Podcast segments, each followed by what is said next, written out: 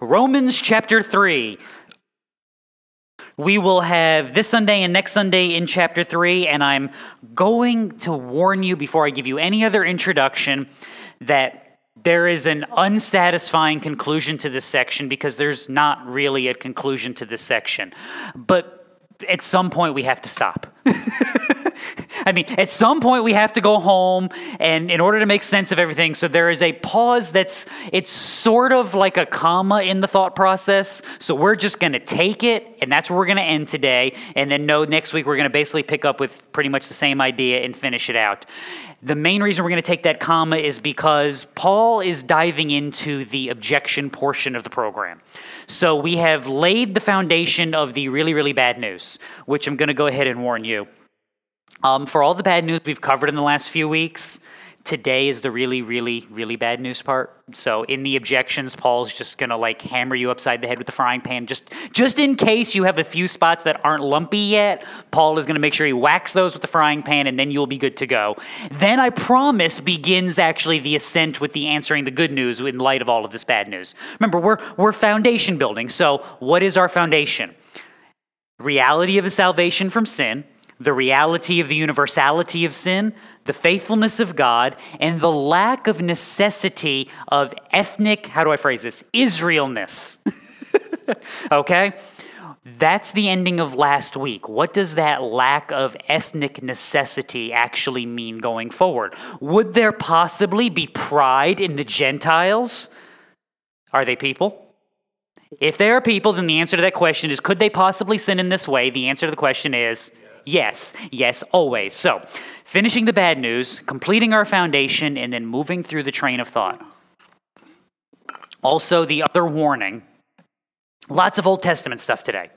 Just simply because, um, I don't know if your Bible marks it out, but the NASB marks it out, and you should notice it on the screen. If you ever see, so like if your Bible does this, not that you can see all this, if, if you have really good eyes, notice how it gets indented on the paragraphs? If your Bible does that, that's a way of warning you Old Testament quotes. If everything is suddenly in all caps, that's not your Bible yelling at you. Stop thinking your Bible is texting you. That is your Bible telling you that it's an Old Testament quote. If you get the double whammy like I do, it's indented and it's all caps. Pay attention, there's actually something that's being built upon from prior. So then we move forward. So, sound good? Let's dive in. Verse 9. I promise you we're going to get real far this morning. You ready? What then? Are we better than they? Well, remember, we got to stop right there. Who are they? Always back. I asked this in a meeting once, got a great answer because I got, you can't possibly imagine this, but I used to get in trouble a lot in church on staff. Yeah, no, oh, me a troublemaker, never. And I used to always get the nebulous because it was a, a, good southern country church, so nobody ever wanted to offend anybody else, but we were all mad about stuff. So used to always get the, well, there are people who are upset and they don't like certain things. And I couldn't take it after a while. And finally, in a meeting, I got up and go, who are they? like, I need to know who they are so I can apologize. And I was given the greatest answer by someone who is just as, smart, um, just as much of a smart aleck as I am. And he goes, they are them, those that are not us. I'm like, okay. It's like, I, I mean, to reach point, like, are they in the room with us? Blink if you need help. So, in this instance, though, who are they? Well, you have to rewind to the beginning of this chapter. What advantage has the Jew? What is the benefit of circumcision? So, since there is no salvific benefit to being an Israelite, the question would obviously be raised what then, since the Israelite benefit, which was the, what we did last week, was that they received the covenants and they received the scripture, but they still have to enter into God's kingdom the same way as everybody else. What's the benefit there? And the answer is okay, there isn't one. So wait a minute. Does that mean since we didn't have to go down that long and winding road that we're actually better than they were? Hey, look at us. We've moved up in the world. Go team. well, you would see, you would think the answer would be obvious, but again, I have a working theory that has absolutely zero support, and that's the fact that Paul is surrounded in chapter 15 and 16 by like 27 people while he's writing this letter. And to this day, I th- my theory operates under the assumption that since Paul dictates most of his letters, that there was like an argument breaking out as Paul's dictating this letter. Somebody's like, well, what about? Okay, never mind. Back up, insert. and actually answer the objections as he goes. And it's part of the reason I think there are so many objections is Paul is surrounded by Gentiles and Israelites and people who are rich and people who are poor and people who are thought well of and people who are looked down on. And you have the opportunity in Paul's ministry to answer all of these questions. Therefore, as he sits down to write this out systematically, all of these objections and questions are in the forefront of his mind. That's one of the reasons why this book is so rich in its answering and challenging of all the possible things. So, are we better than they? Not at all, for we have already charged that both Jews and Greeks are all under sin. See, again, that's one of those duh moments of theology. We shouldn't have to be told that, but let's be honest sinful humanity. There's a lot we shouldn't have to be told. Like, if you ever want to have some fun, this will be the okay. This will show you how weird I am because I start off this. I start off this phrase with, "If you ever want to have some fun, go home and actually pay attention to Leviticus." And like read it slowly. And it's it's like reading the back of the um, the Lysol jar when it goes like, "Do not spray in mouth and eyes." Yeah, but it's like you're like you're reading that going like, "Don't drink." Oh, who? What? Mm. Well, always remember that every warning label is there because there was someone be like, "Hey, bleach is probably delicious." Every law that's there in Leviticus is because humanity was going, well, you know, it's possible that maybe we. And God's in the corner going, no, stop it, stop it. Okay, write this one down. so, yeah, read through some of the stuff in Leviticus and go, you had to be told not to do that? Yes, we had to be told not to do that. This is part of the lesson of humanity. We have to be told not to do a lot because when it comes to sin, our answer is always, yeah, sure, why not? It can't be but so bad. So if it's possible, we'll get it wrong. If we need to be, if there's a reminder that could be given, it's a reminder that should be given. Because remember, what's, what does this letter start out with? The wrath of God is revealed from heaven against all ungodliness and unrighteousness of men who suppress the truth in unrighteousness, because that which is known about God is evident within them, for God made it evident to them. We know we're broken. They know they're broken. Paul knows they're broken. Paul knows that they know that he knows that they're broken. And just in case, what are we going to say? We've already charged that all are under sin. Why can we say this? Because again, the corruption reaches every level of humanity. And that's not just Paul talking. 1 John 5 We know that we are of God and that the whole world lies in the power of the evil one. And this is again why boasting in the Christian life should just be anathema. It shouldn't be a thing. If you fast forward towards the end of this chapter, Romans 3, where then is boasting? It is excluded. By what kind of law? Of works? No, by a law of faith. This is the, the great uh, reminder from Ephesians 2. You have been saved by grace through faith, not of works. It is a gift of God. This is not your doing, this is God's doing. It's one of the reasons why I always remind you that just your being here on a Sunday morning is a reminder that you're terrible at this. Because your, your declaration of faith in Christ is declaration of what? Hi, my name's Michael. I'm a sinner. If it's possible, bad thoughts, bad actions, bad motives, working on it. That's your declaration coming into the church. I don't have to have the argument. That's why I always laugh about when I talk about good southern country churches. Everybody knows the truth, but everyone wants to lie about it because, you know, we have reputations here. Come on now. What will the neighbors think? They won't come over for sweet tea and lemonade. How what could be possibly be worse?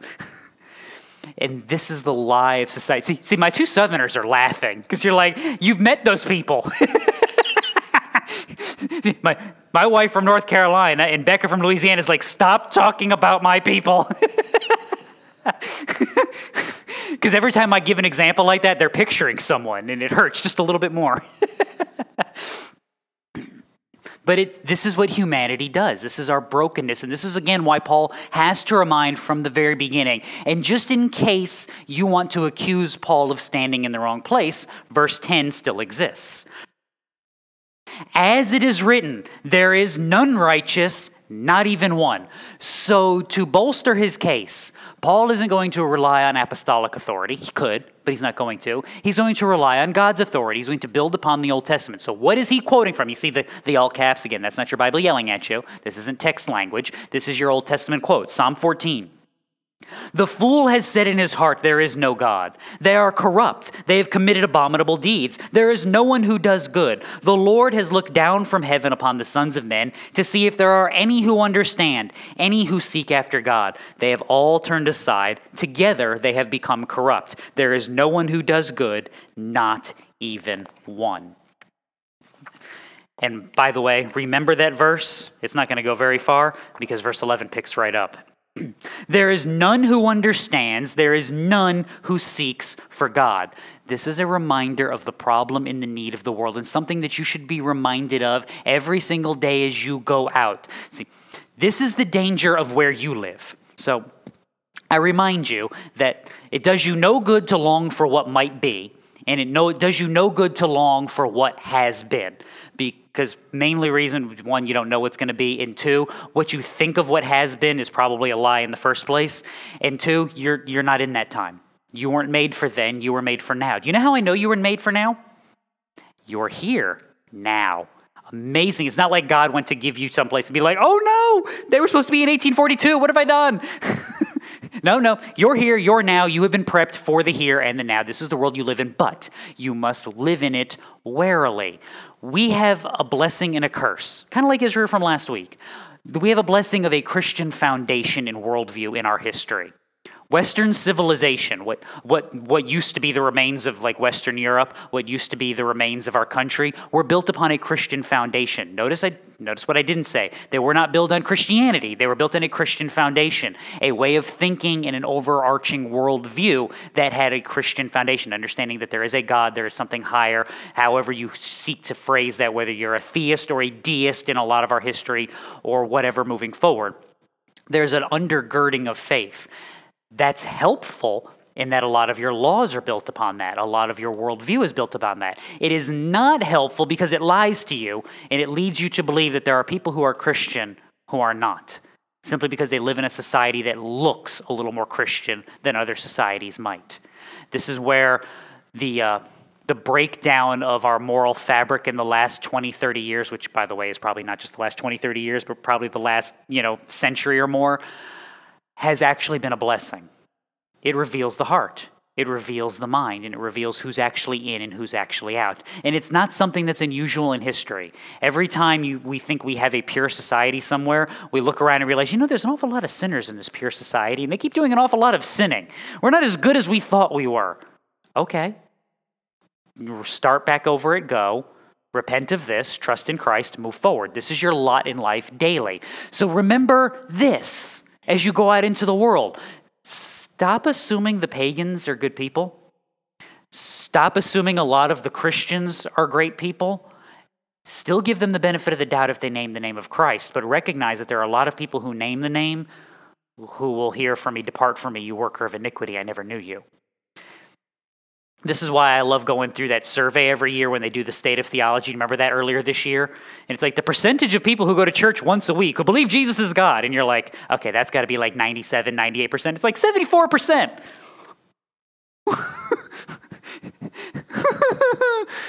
what are we doing? What's, what does the church look like? This is the breakdown of your world. This is what it looks like when sin corrupts even the institutions because we didn't actually anchor ourselves. This is why I forever tell you I hurt myself every week doing what? Stomping to give you an anchor to remind you that you stand here because what does the world do otherwise?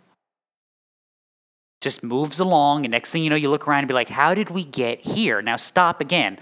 Your hope for that anchor, your cure for that is to remember the gospel. Your cure for them as they have not lived in that is also what? To bring them the gospel that you are remembering. 1 Corinthians 2.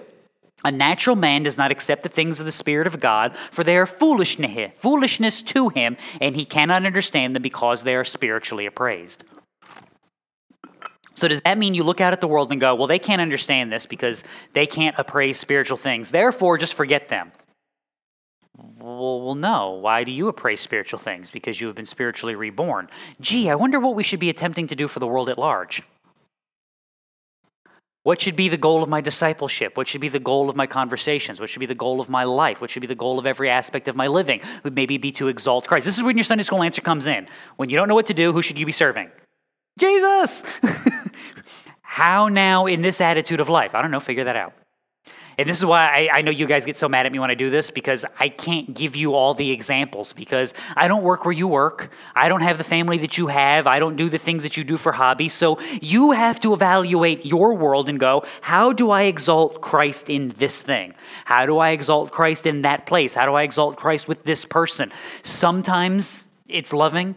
Sometimes it's a little harsher, sometimes it's conf- confrontational. You have to figure that out, apply the wisdom as you have it in the moment from the Spirit, and trust that God is working in all of these things. And that's not a comfortable place to sit right now, but can I give you a promise?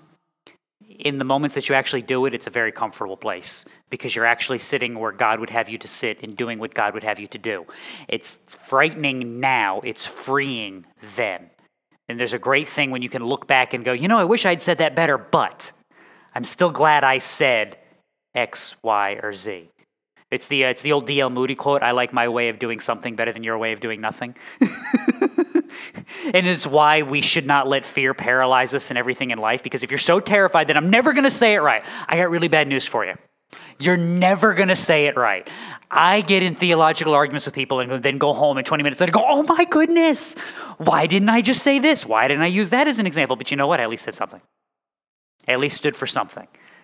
Rejoice there, prepare for the next time, and trust that God will carry you through either way. And always remember, it's never going to be good. This is part of the brokenness that's even in you as you are sanctified day by day. Being refined is it's never wise enough, it's never clear enough, it's never eloquent enough. And that's okay because it is Christ's accomplishment and not yours. So, before we continue on, remember uh, something I warned you about all the way back in chapter 1.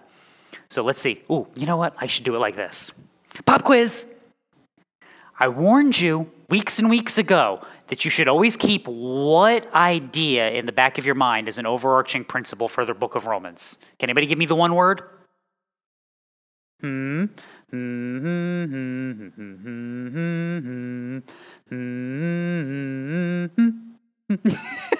Sorry, I had to at least get to the high note. It would have been so disappointing if I didn't.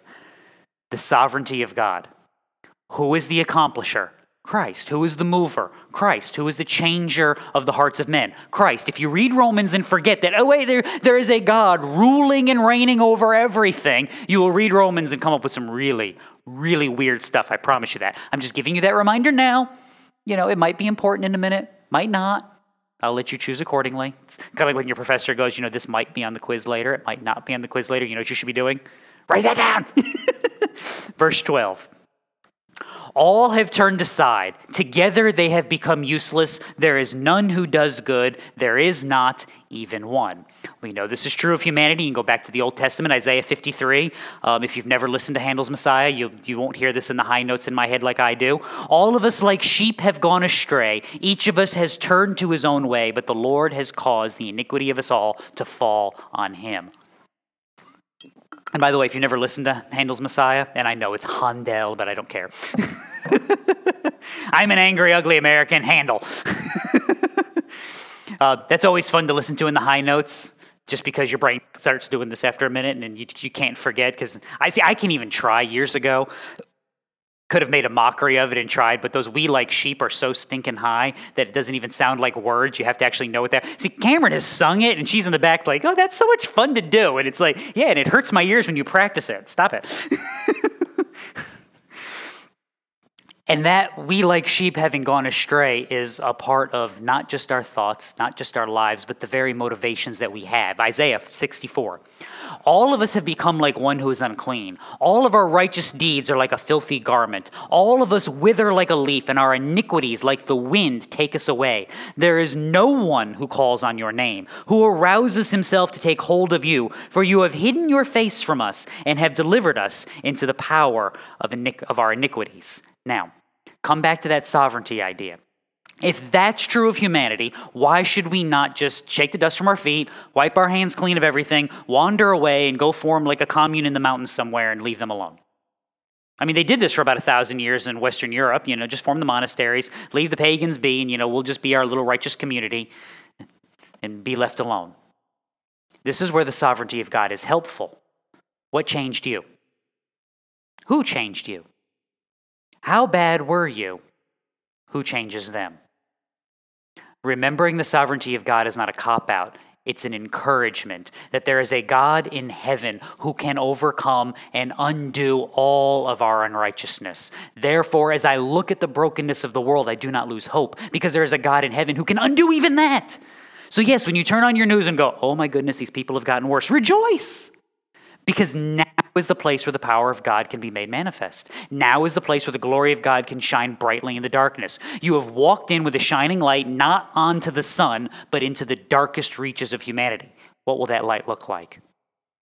This is your rejoicing. This is the reminder of who Christ is, what he has accomplished, and what he can accomplish. Hebrews 11. Without faith, it is impossible to please him, for he who comes to God must believe that he is, and that he is a rewarder of those who seek him. This is what you do in your daily life, Christian. You seek to serve and honor the Lord who has redeemed you, even in the midst of your sin, their sin, and everybody else's sin too because it is not an excuse. This is where the bad news of this portion of the letter becomes good news to those who are of faith. Because you see this brokenness and go, that's not me anymore. And not only is that not me anymore, but the gospel and the proclamation of his salvation is not going to be you anymore in a minute either. and this is the joy that we have as we go through. I've lost my place, sorry. Verse 13. Paul can't ever leave like good enough alone. Like I would have moved on to the good news by now. I would love to move on to the good news right now. Their throat is an open grave. With their tongues they keep deceiving. The poison of asps is under their lips, whose mouth is full of cursing and bitterness. Well, tell us how you really feel, Paul. That, that's right up there with John the Baptist when the Pharisees and religious leaders are coming out to him and he calls them a brood of vipers. It's like, it's like, isn't that special? How are you so nice to everybody? now, this is also part of your Old Testament quote fest. Psalm 5 O Lord, lead me in your righteousness because of my foes. Make your way straight before me. There is nothing reliable in what they say. Their inward part is destruction itself. Their throat is an open grave. They flatter with their tongue. Hold them guilty, O God. By their own devices, let them fall. In the multitude of their transgression, transgression, transgressions thr- thrust them out. See, I'm trying to get from transgressions to thrust, and my brain's not doing it. For they are rebellious against you. That's part of the quote. Psalm 140. Rescue me, O Lord, from evil men. Preserve me from violent men who devise evil things in their hearts. They continually stir up wars. They sharpen their tongues as a serpent. Poison of a viper is under their lips. Now, I'm going to give you two notes real quick here. One, just because there is so much quoting in this section, it'll be worth covering. Have you noticed thus far that the way that Paul quotes it in the New Testament is not exactly how it is given to us in the Old Testament? Have you picked up on that? Okay. Don't panic. Your New Testament is translating into English from the Koine Greek that Paul wrote it, okay? Your Old Testament is translating what has been handed down as the Masoretic text. It is translating into English from Hebrew. Paul, as a New Testament, well, Christian and a New Testament time Jew, probably didn't do most of his daily reading of the Hebrew text of the Old Testament. He would have been doing most of his reading of the Septuagint. And because I always remember the kids thing, I, my thought is always, I did not sneeze. the, um, the Septuagint is the Greek translation of the Hebrew Old Testament. So that's why when Paul is writing the Greek from the Greek translation, in his Greek, he's actually writing in Greek. But when we translate it into English, it's a slightly different translation than when you translate the Hebrew into English. Same meaning. There's almost nowhere where you're going to have major questions about that. I just like to cover that so that if anybody tries to trip you up, oh, yeah, well, Paul's quoting from a different Bible than the Old Testament, so you don't know what you're talking about. Nah. It's not that big of a deal. There's a couple places where it might make some interesting conversations that I might enjoy, and you would go, "Do we care?" And the answer would be no. So, well, I take it back. Lou would probably be like really into it as well. Lou's like, "Yes, yes, this is this is my wheelhouse." So, for other than that, it's not a big deal. That's one. Two. Don't use your Bible like this. Okay, you're not an apostle. Uh, let me say that in English. You're not an apostle. You're not the apostle Paul. I got stuck between apostle and Paul and just, so he's an apostle. Maybe if it's from Minnesota, I could call him an apostle. Sorry. it is what it is. Um, don't pick and choose your quotes. We call that proof texting. It's bad. This is why I typically, more often than not, I try to quote from longer passages so that you actually get the context of the of what I'm trying to give you to show you that your Bible's talking about all of these things. One, you, you're not allowed to do this. You're not an apostle. You're not Paul. You don't get to do this. That's one. Two, however, there is actually benefit in the way that Paul is doing this by by picking and choosing out his quotes. He's utilizing the entirety of Scripture and showing that multiple Psalms, multiple passages of the Old Testament are going together to describe the same thing. This is part of the lesson that I've forever tried to give you guys. When you are reading through your Bible, when you get to the end, what's the answer? When you get to the end, if you got to anything other than Jesus, you got the wrong thing. This is a help to you as you're reading through. So when you read your Psalms, and you're going, well, this is a happy psalm, and I like this one. Like there's there's the joyful ones, you know, the song of ascents, and you're praising God for His mighty works, and everybody's in such a good mood, and we're all so happy-go-lucky. And then you flip over three pages, and it's like, Lord, bash them against the rocks and crack their skulls, and you're like, well, that escalated quickly. Um, how do I make sense of that? Well, it's the same work of God is being celebrated. Because remember, go back to your prophetic works. Every time you find messages on salvation, you'll find messages on what?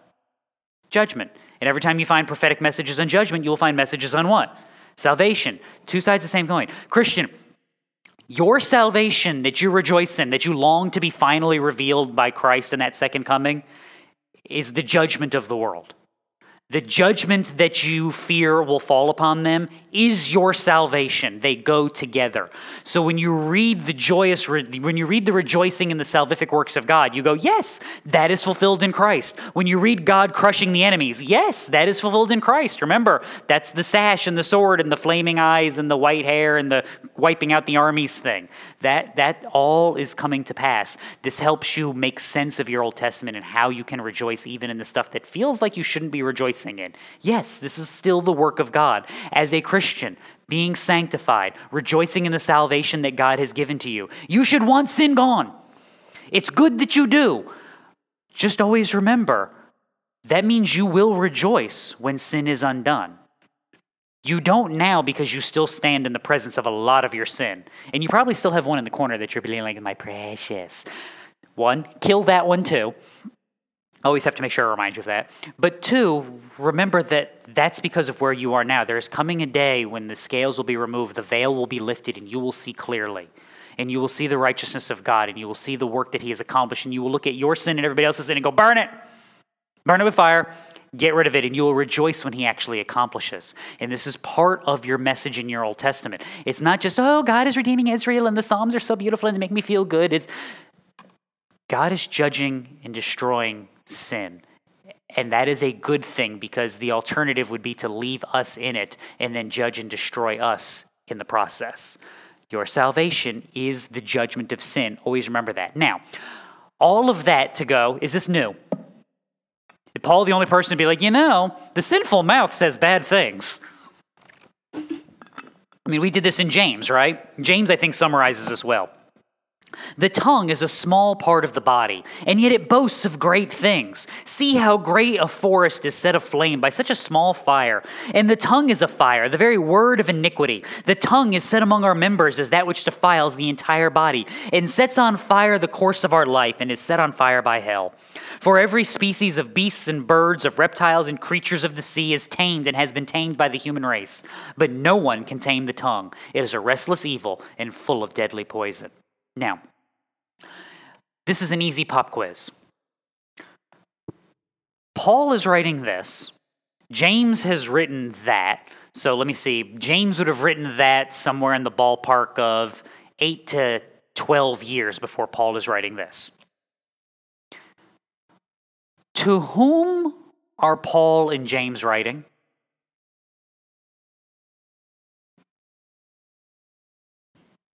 Christians.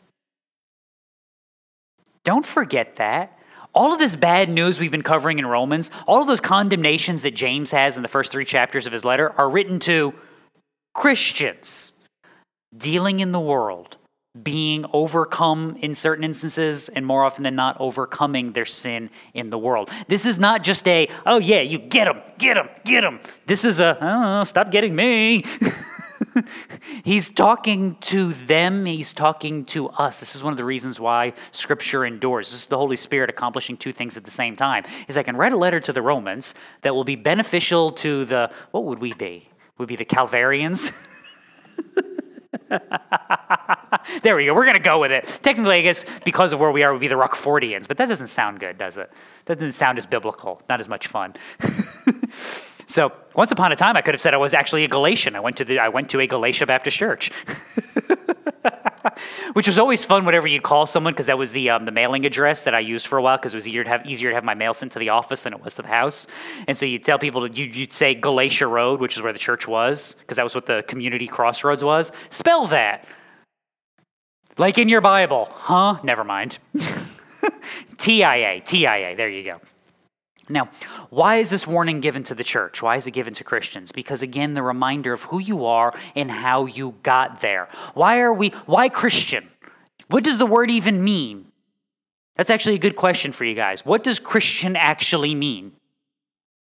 See, we do that. The, the, the, the literal, Christ like, the literal is little, little Christ. that doesn't mean you're supposed to have a little Christ. That's what you're supposed to be. You're supposed to be like a kid following his dad around. What do you want to be when you grow up? I want to be dad. it's like little you. It's your mini. You, you are Jesus' mini me. There, I said it out loud. you thought it. I just said it. That doesn't make me worse than you. yes, no. Why are you supposed to be like that? Because the old heart that was you has been cut out and removed, and the new heart has been implanted. The old mind that was you has been redeemed and is thinking new thoughts, and that is changing the way that you live. However, keep in mind those are active verbs changing, renewing. You are not there yet. There's coming a day you will be, but remember as you enter into this world that these are reminders not just for the them, but for the you, because this is what we have to remember to encounter and attack as we go out. Because let's be honest, very rarely do you go into a room and people change for you. Typically, what happens when we encounter more and more of the world, we change to look like it. I always remember years ago, there was a, um, Cameron used to have a, a, a, weird little family dynamic. Not her family, but her, um, her dance instructor when she was a, a child and a teenager was a, a former dancer, five nine, five ten, back about that straight. just because, you know, old ballerinas just by nature stand like this, they can't help themselves. But she was the wife of a uh, funeral director. so, dance studio in the back, funeral parlor in the front. and we were there for a visitation for Cameron's grandfather. And it was so fascinating just to watch this room, but 75, 80 people for the visitation standing around. The night, the, fun- the visitation was the evening, the funeral was the next day. Because people are just kind of doing what we do. And how do we stand when it's the end of a long day? And we're standing around talking. And then Helen would walk through the room. And again, 5'9, 5'10 woman who walks like this. And you knew where she was in the room because everywhere she went, the whole room got taller. Because you'd feel bad if she'd stand next to you if you were slouching or leaning because she was just so like like my back hurts to watch her stand up. But as she would move through the room you knew where she was because as she got to people they would stand next to her and then they'd stand up and then she'd move along and they'd slouch again and then the next group. See that's what it should look like for the christian in the world but let's be honest what typically happens we start out here and then we're here and then we're here and then we're here. And next thing you know, as we're moving through the room, what's different? We are. Now stop. Why were you standing up? Why were you different? Because of Christ. What's gone wrong? I've forgotten Christ. I've remembered who I was too much. Now, how do you go back? Remember, I read this last week, Psalm 51. Be gracious to me, O God, according to your loving kindness. According to the greatness of your compassion, blot out my transgressions. Wash me thoroughly from my, from my iniquity and cleanse me from my sin. For I know my transgressions and my sin is ever before me. Against you, you only I have sinned and done what is evil in your sight, so that you are justified when you speak and blameless when you judge.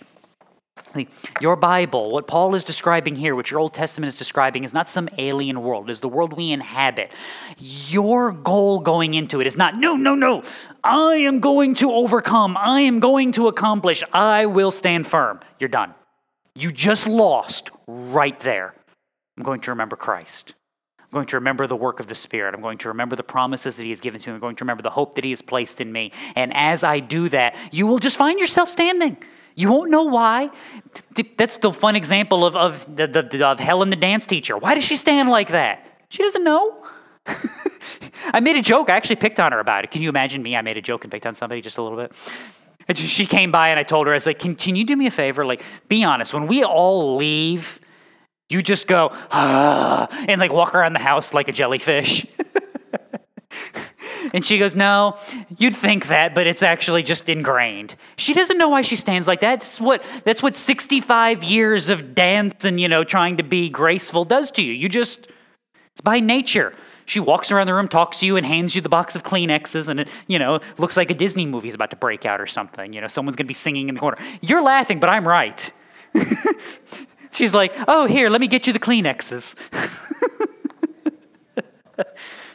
because it's just who she is Christian. This is your Christian life. It's almost an accident. You remember Christ, you remember the work, you remember the accomplishments, you remember the situation. You seek to glorify Christ in the midst of this, and you will find yourself standing. This is the simplicity and the complexity of Christ all at the same time. Because you can't. You can't do all of this. But as you remember Him in His works, He builds this into you. That's again, though, why you need the reminders and why Paul has not stopped reminding you. Verse 15. So not only do they talk like this, their feet are swift to shed blood. Destruction and misery are in their paths, and the path of peace they have not known. Well, don't they just sound lovely? These are the people you want to invite over for dinner, right? no. Again, Psalm 10 The wicked boasts of his heart's desire. The greedy man curses and spurns the Lord. The wicked in the haughtiness of his countenance does not seek him. All his thoughts are, There is no God. His ways prosper at all times. Your judgments are on high, out of his sight. As for all his adversaries, he snorts at them. He says to himself, I will not be moved throughout all generations. I will not be in adversity. His mouth is full of curses and deceits and oppression. Under his tongue is mischief and wickedness. This is part of the foundation that Paul is trying to get across. And let's just fast forward real quick because there's both a cause and effect in verse 18. There is no fear of God before their eyes. That's both the cause of all of these problems and it's the effect of all of these problems. It's again Psalm 36. Transgression speaks to the ungodly within his heart. There is no fear of God before his eyes, for it flatters him in his own eyes concerning the discovery of his iniquity and the hatred of it. The words of his mouth are wickedness and deceit. He has ceased to be wise and to do good. He plans wickedness upon his bed. He sets himself on a path that is not good. He does not despise evil. Now, I have given you some of the answer, well, most of the answer as we have gone through all this, just because I can only be so negative for so long. despite me not being the happy go lucky person, I can only give you guys so much negativity on a Sunday morning. Why has Paul done this? Three chapters of basically the Golden Corral frying pan going, and that's the sinfulness, and that's the sinfulness. Turn uh, about three quarters of the way. Thank you, new spot. That's sinfulness, and just like you look like what's that? Was that the, the little dog when the Bugs Bunny cartoon where he keeps whacking him with the frying pan and he keeps getting all the different lumps on his head? Yeah. Why, why, do the, why does the Roman church look like that? Why do this? Again, Christian, if it's possible for humanity to corrupt what God has said, will they? Yes. If it's possible for humanity to lie to itself about its present condition, will it? Yes. Here's your reminder Paul spends this time because if you do not lay out what the bad news is and exactly how much it corrupts, the good news will just be taken and be like, well, of course it's good. Look how much God loves us. Why wouldn't He? Have you met me? We're phenomenal. We're spectacular. Oh, wait, no, we only have a little bit of good news and a whole lot of. and by the way, not the only place he does this. Ephesians 4. I say this and affirm, together with the Lord, that you walk no longer just as the Gentiles also walk, in the futility of their mind, being darkened in their understanding, excluded from the life of God because of that which is in them, because of the hardness of their heart, and they, having become callous, having giving themselves, have given themselves over to sensuality for the practice of every kind of impurity with greediness. So, here's your summary. Chapter 1. We shake our fist at God and our hearts are hardened. In chapter 2, we see that tr- see what see how that is true and that it is also true of Jew and Gentile. Chapter 3, we see that it's true even if we know better. The Jew knew better at the beginning of chapter 3. They had the law, they had the prophets, they had the exclamations, they had the promises, and yet how did they live? The Christians in Rome should know better, and yet what's the reminder of the world in which we inhabit? Now that you have laid that foundation, the turn can be made. And I've warned you already. We won't finish it, okay? I mean, we're, we're, we're a little bit more, but we're not going to finish it. But this is where the turn is made, and Paul begins to now ascend. So we basically we drove off the cliff. We have hit the bottom. All the bad news has been given to you. Now it is time to actually build on this foundation. Now that you see the world rightly, you see your place in the world rightly, and understand how Christ is building you up in it. So, quick question before we do that. How many cures are there? First, uh, First Corinthians, Second Corinthians 5. He made him who knew no sin to be sin on our behalf so that we might become the righteousness of God. Now, I tell you that so that you don't get this next section wrong. Verse 19. Now we know that whatever the law says, it speaks to those who are under the law, so that every mouth may be closed and all the world may become accountable to God. Theologically speaking, this is the, what we call the first use of the law. It's a revelation. It is not the cure. It is basically taking a mirror and holding it up to whatever you are dealing with. Sometimes you're dealing with someone else. More often than not, when you hold up the mirror, you should be dealing with who, though? You. Yeah, that's why mirrors exist. I can see you. I don't need unless you unless you've done that thing. Hey, you got a spot right here, and they're like, no, no, no. Look, right there, man, right there. So unless you're doing that, you don't usually need a mirror for someone else. Holding up the law is not the cure. Okay? I know you know this. I know we've covered this before. But holding up the law to the world is not the cure. And when we treat it like the cure, we do the gospel message a disservice because all we've done is given them half the message. You don't want to be Jonah, okay? What was the prophet Jonah's message when he finally got to Nineveh? We'll leave out how he got to Nineveh. You know how that story goes. 40 days and the city will be overthrown. 39 days and the city will be overthrown. Like, there's no good news in that. It's just what? You people are all going to die. They repented in spite of Jonah, not because of him necessarily. It's a demonstration that who's saving? God is saving, not Jonah, not the Ninevites, but God. That's part of what's going on here. Is Paul's first move is to hold up. If you only give the bad news, you're not giving both sides of the coin. You're only giving the destruction. You're not giving the grace that goes along with it. Now,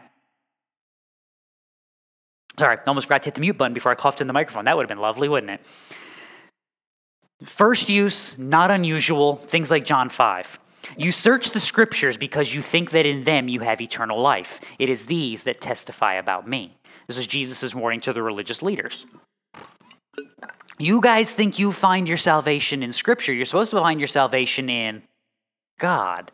He continues on at the end of that chapter Do not think that I will accuse you before the Father. The one who accuses you is Moses, in whom you have set your hope. For if you believed Moses, you would believe me, for he wrote about me.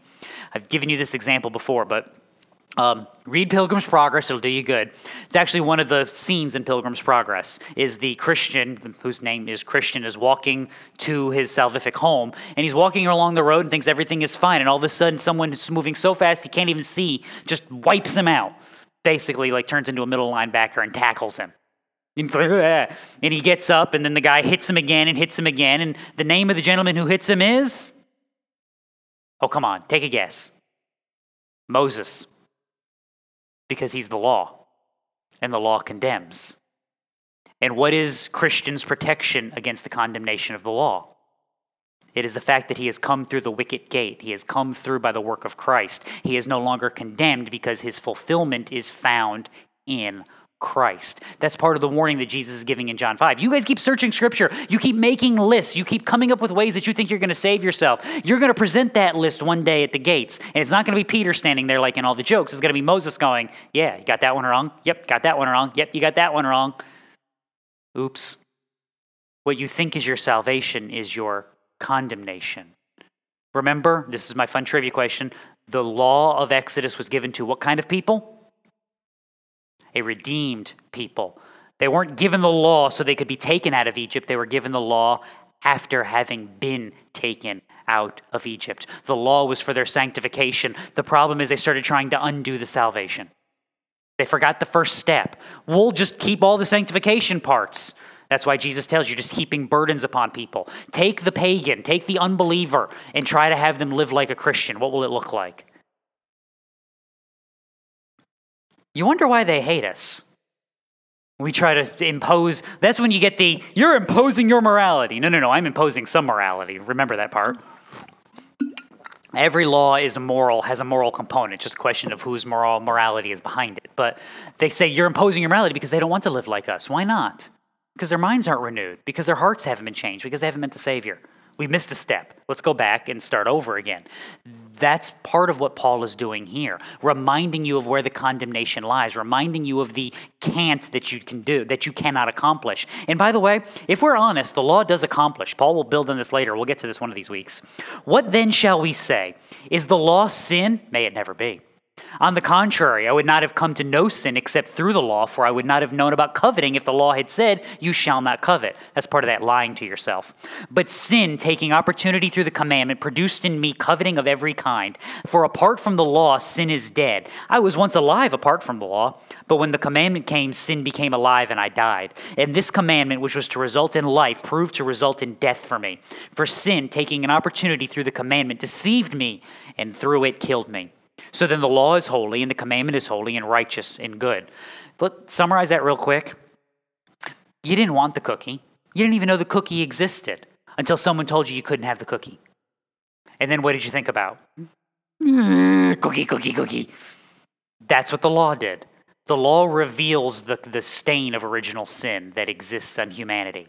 Is you're living your life and the law says, do not covet your neighbor's property. And you went, well, but he's got really nice stuff. And I want really nice stuff. Do not lie. But, but, but, but she asked me if she looked fat in those jeans. What do you want me to say? Some of you are like, um, um, um. the truth, however uncomfortable it may be, ladies, I always give my wife this warning don't ask questions you don't know the answers to. In all seriousness, though, the law is revelatory. It shows you the brokenness of you.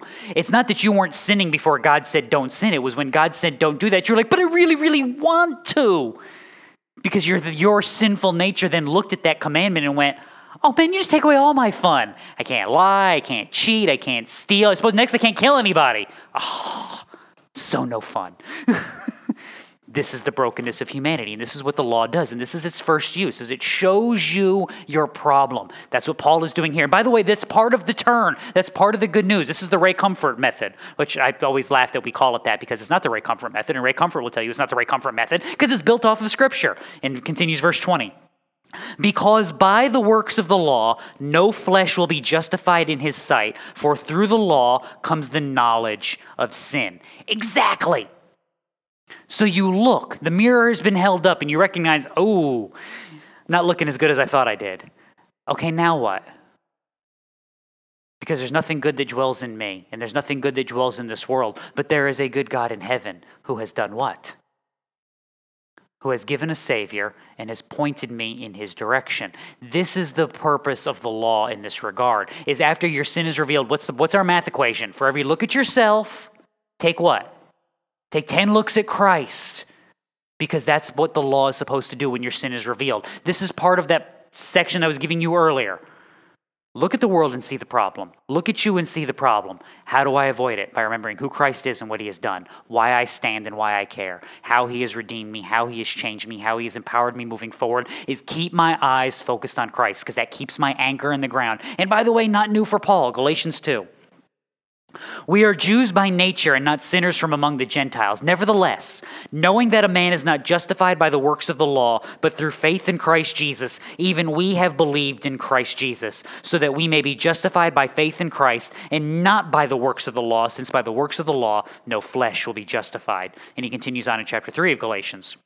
Scripture has shut everyone under sin, so that, by, so that the promise by faith in Christ Jesus might be given to those who believe. But before faith came, we were kept in custody under the law, shut up to the faith which was later to be revealed. Therefore, the law has become our tutor to lead us to Christ, so that we may be justified by faith. Now, we're going to pause there, because even though Paul is done, you see what I mean when I say, like, we got to go home at some point? This begins the ascent, built on what? Better yet, built on who? Because all the problems, all the brokenness, all the wrath of God, all the corruption of humanity, all the lack of righteousness is cured not in us, not in us knowing better, but in Christ. His sacrifice, His righteousness, and the Holy Spirit empowering His people to move forward. And that's what the rest of the letter builds upon. Because, Christian, that's what the rest of your life is supposed to be built upon. Looking back and going, ooh, that was ugly. The example from last week was a swamp that you have been pulled out of. But now looking forward and realizing that as ugly as that was, it cannot compare to the beauty of the work of God that is before me and the joy that He has put me in as He is bringing me to His kingdom, as He is accomplishing all of these things. That's what Paul will build out because that's what the Christian life should be about. So, again, look at yourself, look at the brokenness, see the breakdowns, and then remember what was your cure? What will be their cure, and how do you proclaim that goodness and mercy in every avenue of your life? Because this is your anchor, and this is your hope in your world each day. Let's pray.